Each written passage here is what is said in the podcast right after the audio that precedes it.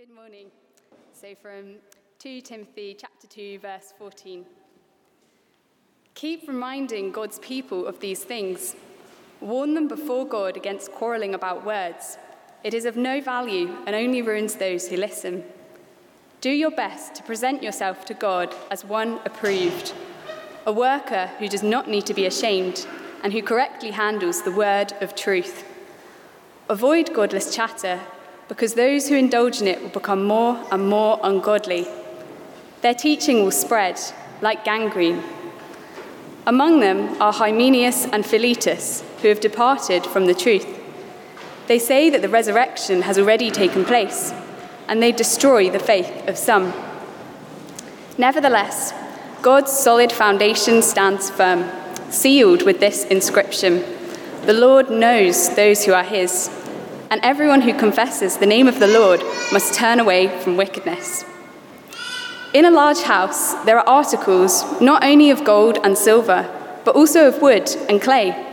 Some are for special purposes and some for common use.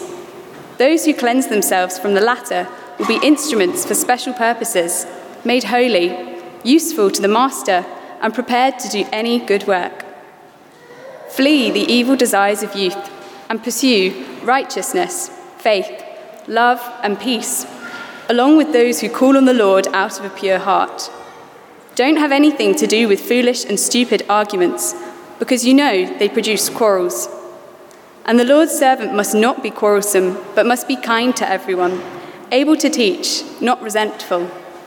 Opponents must be gently instructed, in the hope that God will grant them repentance, leading them to a knowledge of the truth and that they will come to their senses and escape from the trap of the devil who has taken them captive to do his will. But mark this there will be terrible times in the last days. People will be lovers of themselves, lovers of money, boastful, proud, abusive, disobedient to their parents, ungrateful, unholy, without love, unforgiving, slanderous, without self control brutal, not lovers of the good, treacherous, rash, conceited, lovers of pleasure rather than lovers of God. Having a form of godliness, but denying its power. Have nothing to do with such people. They are the kind who worm their way into homes and gain control over gullible women who are loaded down with sins and are swayed by all kinds of evil desires always learning, but never able to come to a knowledge of the truth. Just as Jannes and Jambres opposed Moses, so also these teachers oppose the truth. They are men of depraved minds who, as far as the faith is concerned, are rejected. But they will not get very far because, as in the case of those men, their folly will be clear to everyone. This is the word of the Lord. Thanks be to God.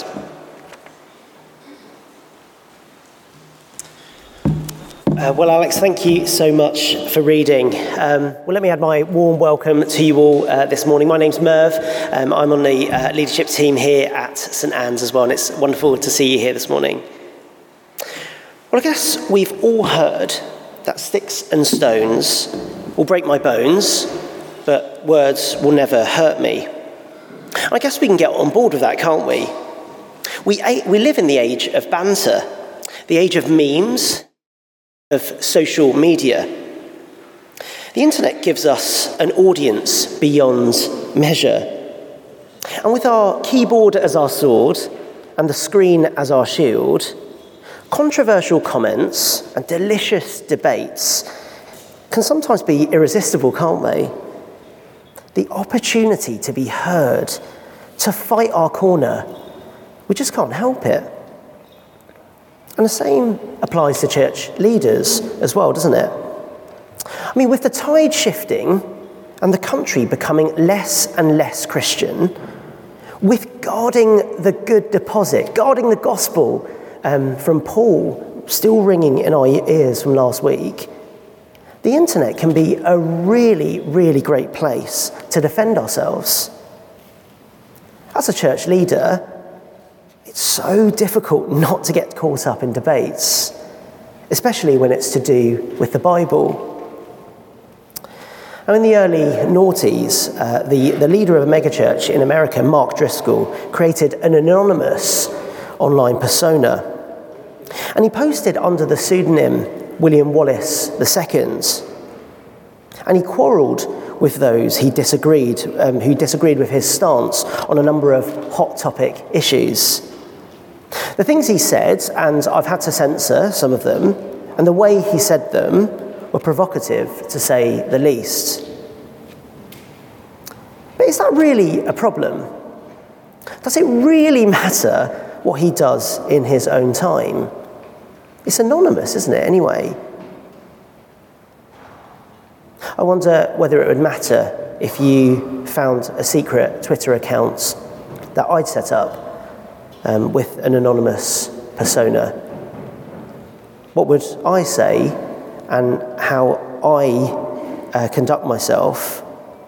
Would what I said and how I really conducted myself, would that matter?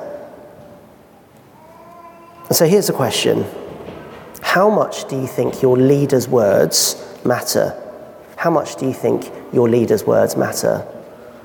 Well, 2 Timothy chapter 2 verse 14 says, Warn them before God against quarrelling about words. It is of no value and only ruins those who listen.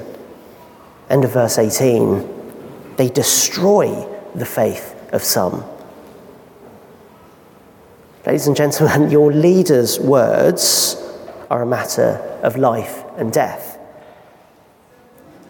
This morning, we're speaking about teachers, pe- um, uh, t- these people whose trade is teaching, people whose currency is their words. And so, this is a commandment for the preachers, for the home group leaders, for the Sunday club leaders, for the parents, and for anyone who wants their words to be useful for the Lord Jesus.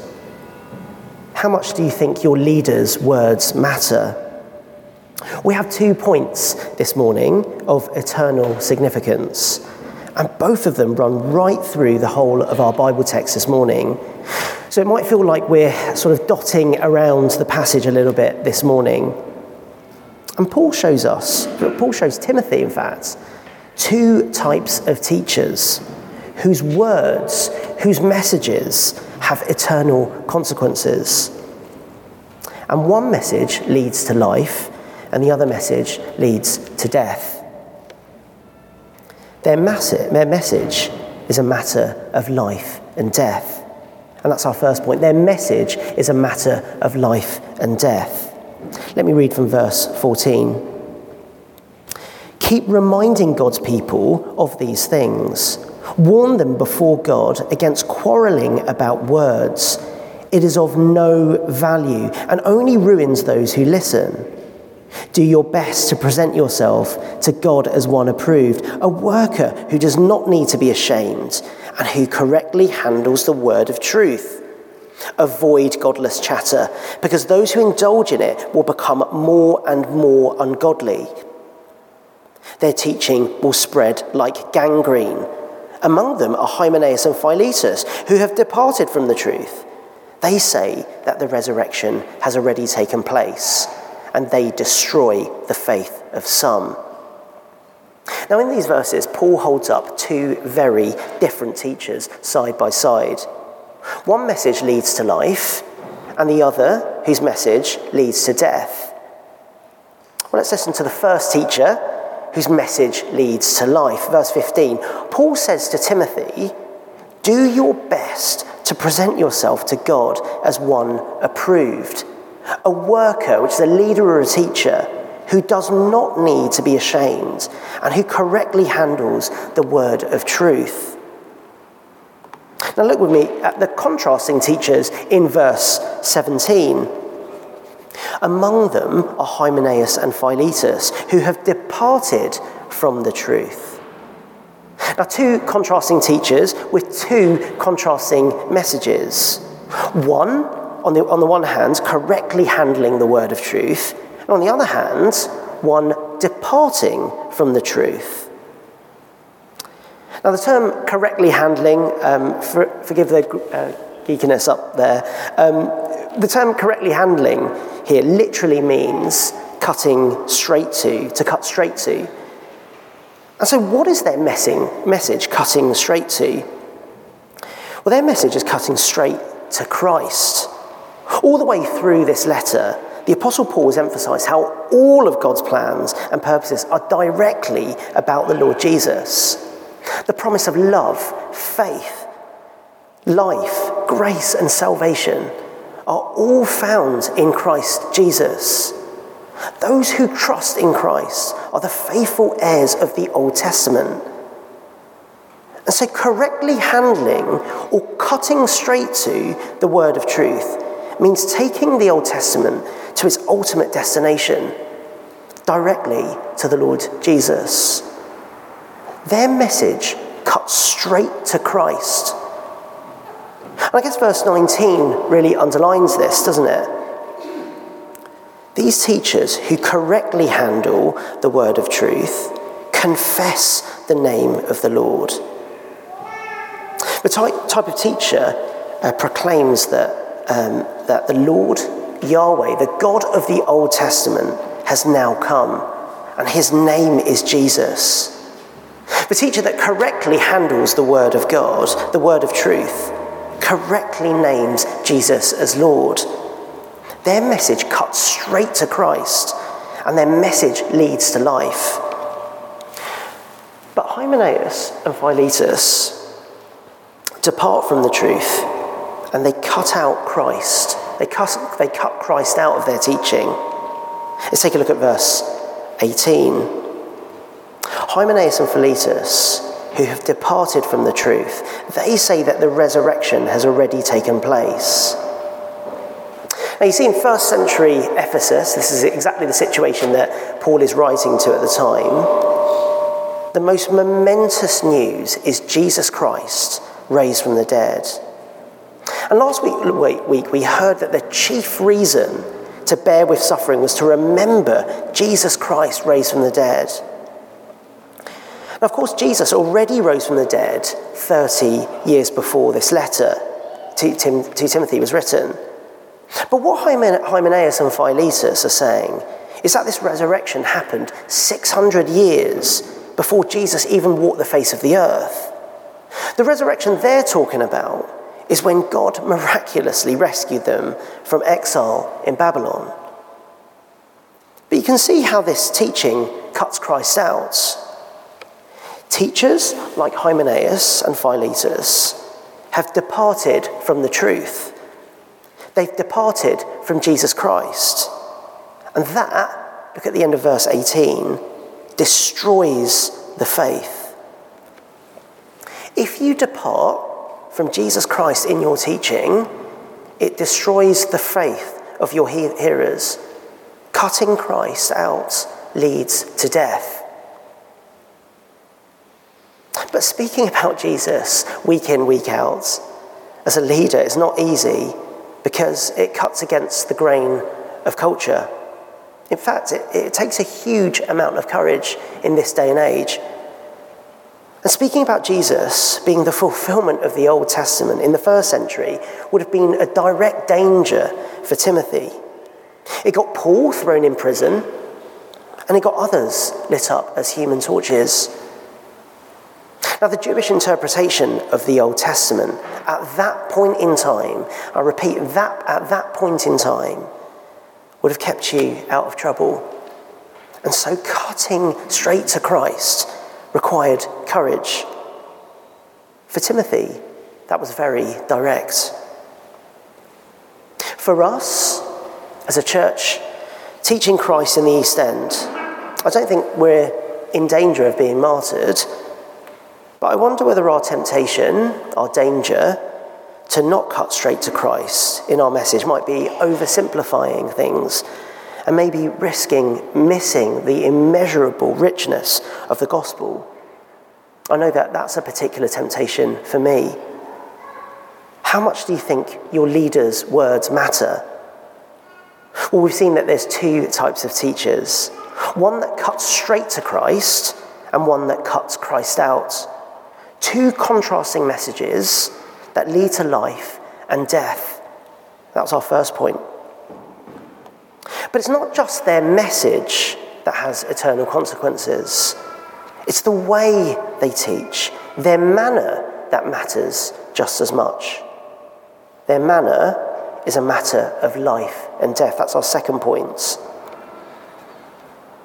Now, quarrelling is to be avoided at all costs. And Paul makes this point all the way through our passage here today. Verse 14, they're to avoid quarrelling about words. Verse 16, they're to avoid godless chatter. Verse 22, they're to flee the evil desires of youth. Verse 23, they're, not to have, they're, they're to not have anything to do with foolish and stupid arguments.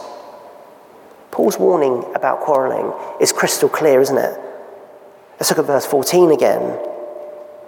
Quarrelling is of no value. It ruins some of the hearers. It destroys the faith of some. It leads to death. But that's not it, though. Paul says quarrels are contagious. And like any diseases, without intervention, they lead to death. Read me from verse 16. Avoid godless chatter, because those who indulge in it will become more and more ungodly. Their teaching will spread like gangrene. Among them are Hymenaeus and Philetus, who have departed from the truth. They say that the resurrection has already taken place and they destroy the faith of some. Godless chatter becomes more and more ungodly, then it spreads like gangrene before finally destroying the faith of some. Quarrelling is like a spiral that leads to death.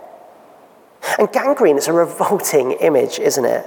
Rotting flesh, spreading and bringing more rottenness and death.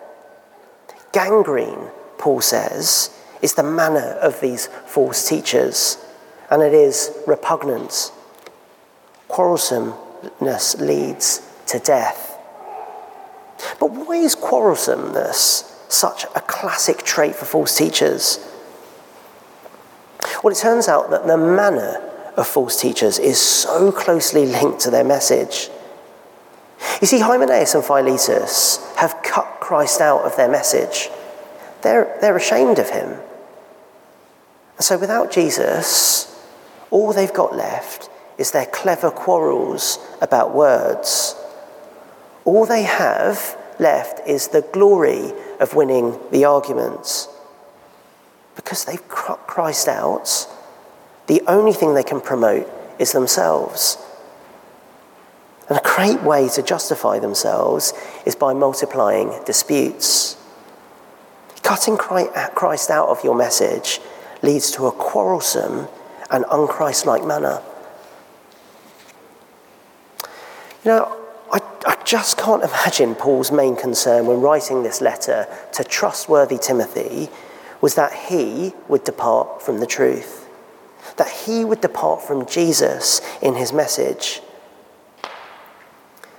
But perhaps Paul was more worried about that, that Timothy might adopt the manner of these false teachers.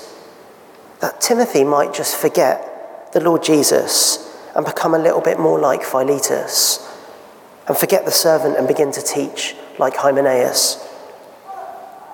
And I suspect, if we're honest with ourselves, it might be a danger for us here at St Anne's too. This week I've um, spent a few um, spent a few minutes actually um, speaking to a few peers at uh, Cornhill, the training course that I'm on on Fridays. Um, and we were saying that with this passage open, um, we had some real repenting to do because we recognise that quarrelsomeness leads to death. It's that serious, isn't it? Our text today begins in verse 14 by warning them before God against quarrelling. Verse 22 Paul wants Timothy to flee the, the evil desires of youth. In the same way, he wants the Corinthians to flee sexual immorality.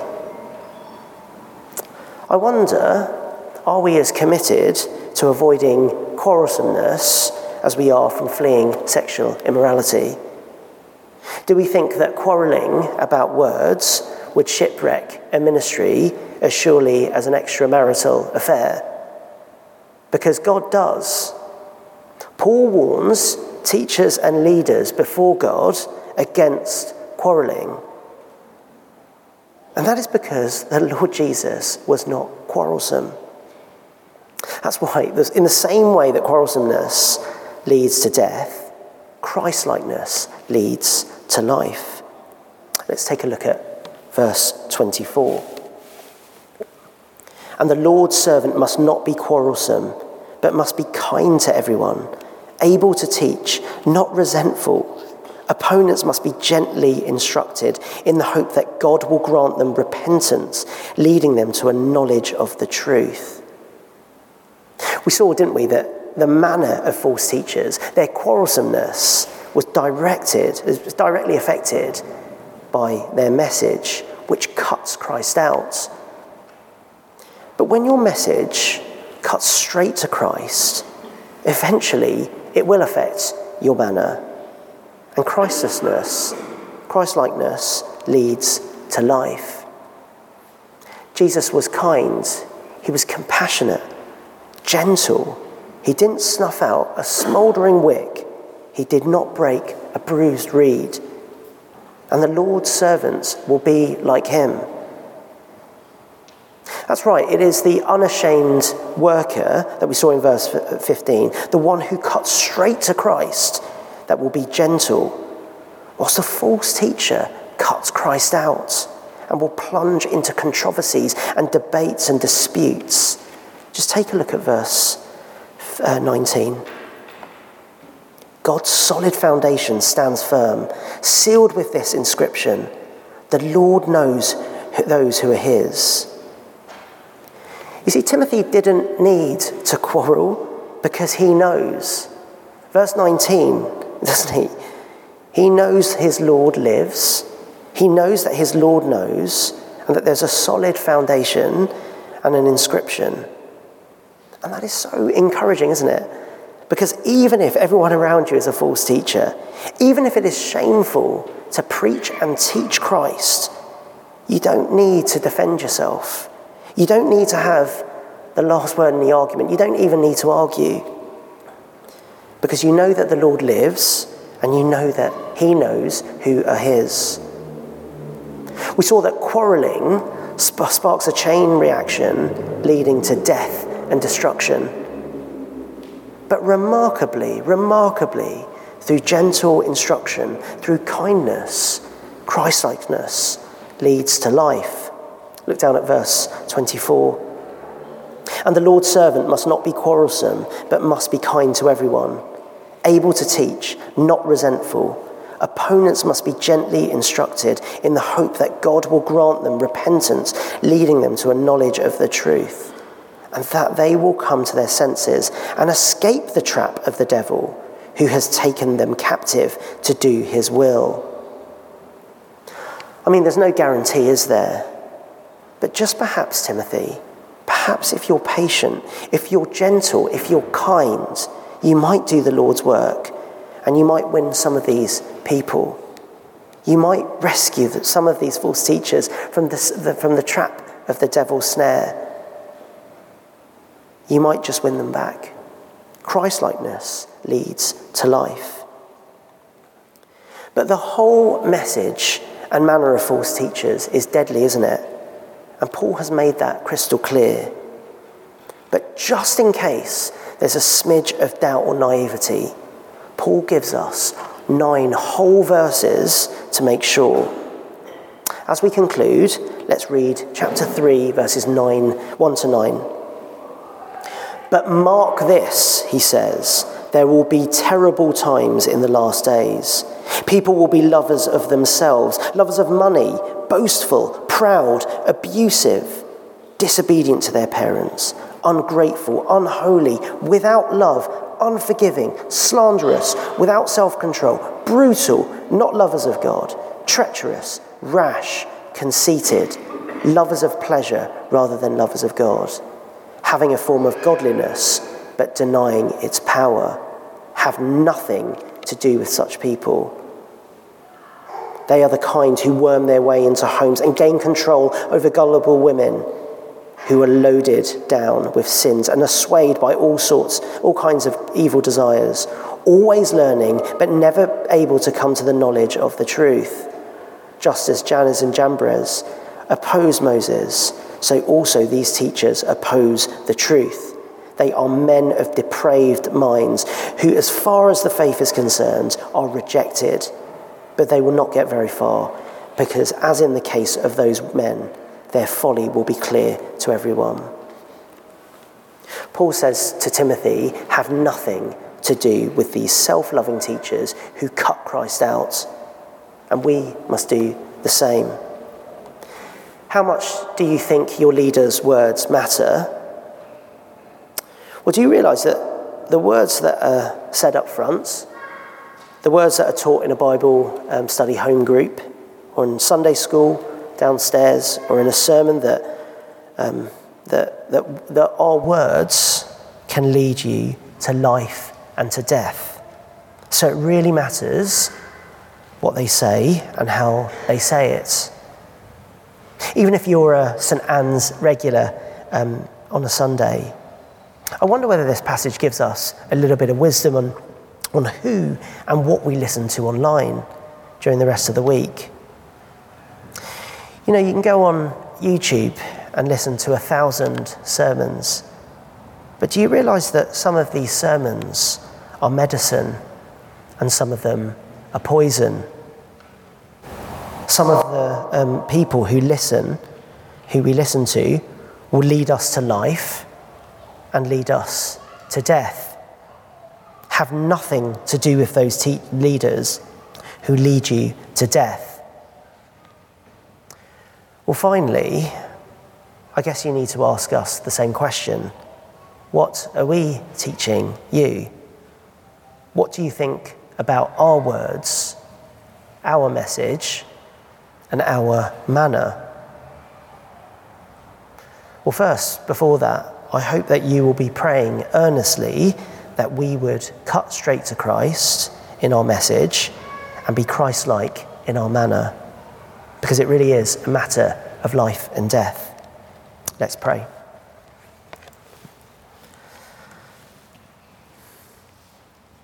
Uh, Heavenly Father, we thank you so much for this warning. Thank you so much for the warning that Paul uh, gives Timothy. Thank you so much that um, you have taught us that um, our leaders' words really matter. Our message um, is a matter of life and death, and so is our manner. Father, um, we are so sorry when we get that wrong, um, but we are so grateful um, for this reminder Father, would we be encouraging each other and praying for one another as we go forward? In Jesus' name we pray.